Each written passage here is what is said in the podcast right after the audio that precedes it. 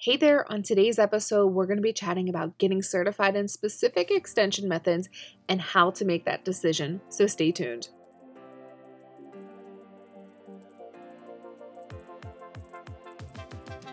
Welcome to the Empowered Stylist Podcast. Here you'll find ideas, tips, and inspiration to help grow your business behind the chair. I'm your host, Angie Mamone, and I am on a mission to help educate, elevate, and empower the beauty industry. Let's dive into today's episode.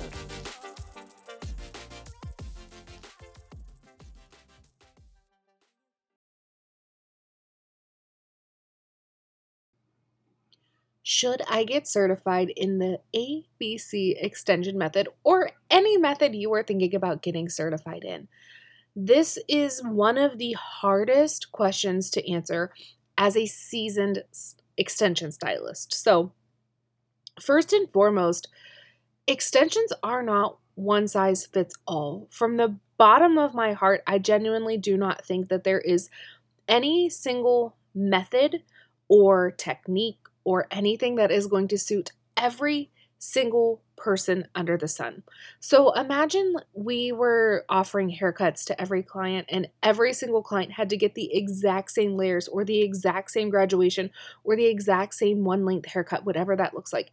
There's all these different techniques, and that is the same with extensions. So I think if you're considering doing extensions, my first step would be get certified in a method that isn't wildly expensive.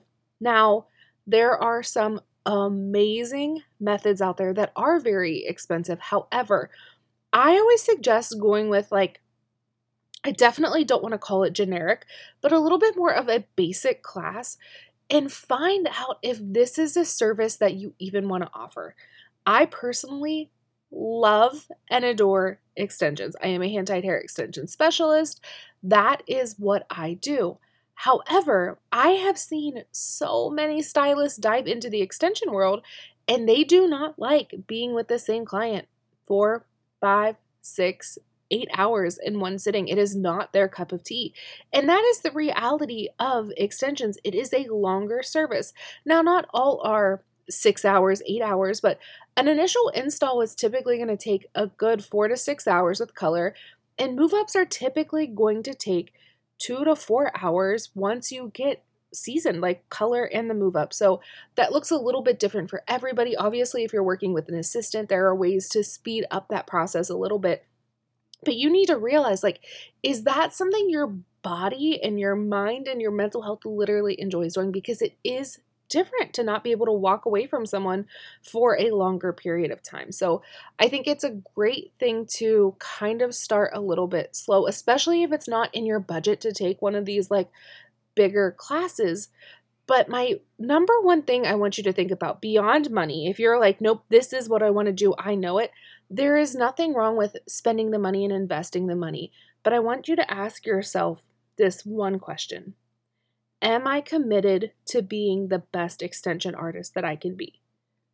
That is the kicker.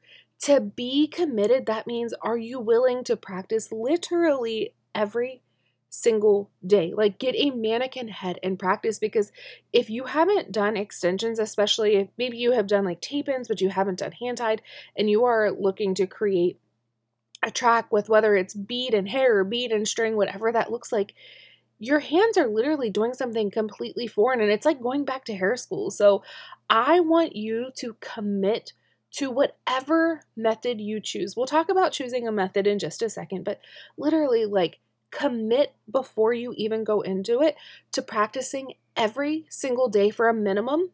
Are you ready? A minimum of one year. It is going to be almost a year until you're like, oh, okay, I, I think I have the hang of it it's not that you can't do it up until a year. It's not that you can't offer it on a client. You can offer it on a client after you've practiced a handful of times for sure. Behind the Extensions Academy, we talk about how to actually like get models, all of the things. However, when you are starting out, you have to commit the time the time to practicing and understanding. And if you've been doing hair for a little while, like you will once you start to get those reps in you will start to figure things out on your own and i think it is beautiful to have a coach don't get me wrong but it's even better to be able to like really think about what you're doing and be able to troubleshoot those issues. So, do I think a coach is important? Do I think a method that um, offers support is important? It's invaluable, but ask yourself those questions before you dive in. Am I going to be committed to this method? Now, when it comes to choosing a specific method, it's going to look different for every single person. So I always say reach out to somebody who is certified or going through the process or whatever and ask them what that education looks like for them. Are they happy with their investment? And if they're not happy with their investment, ask why. I know I personally have been um, through trainings that I was not satisfied with at all. So I did not put my all into it. I wasn't um, happy with the education that I was provided. So I wasn't willing to do more with a company. But somebody else may have gone through that same exact training and it was mind blowing to them and they loved it.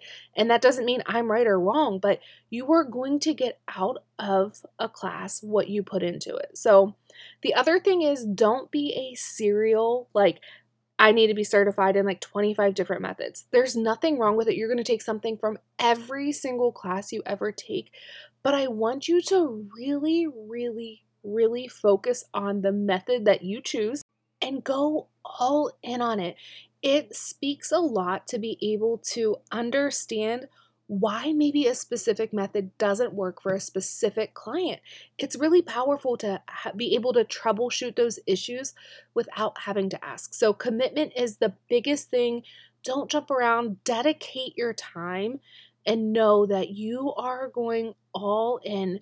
Once you understand why a method is not working for you and your guest, I'm not talking like you've done it once or twice and it's not working, like you have done it a decent amount of times and then that method isn't providing you with what you need, then it's time to learn another method, get certified in another method, or maybe continue. Um, do continuing education with the method that you currently offer. So, there are so many things to think about. Do not hesitate to reach out to stylists and ask what their experience was with a method nine times out of 10, they are going to be honest with you.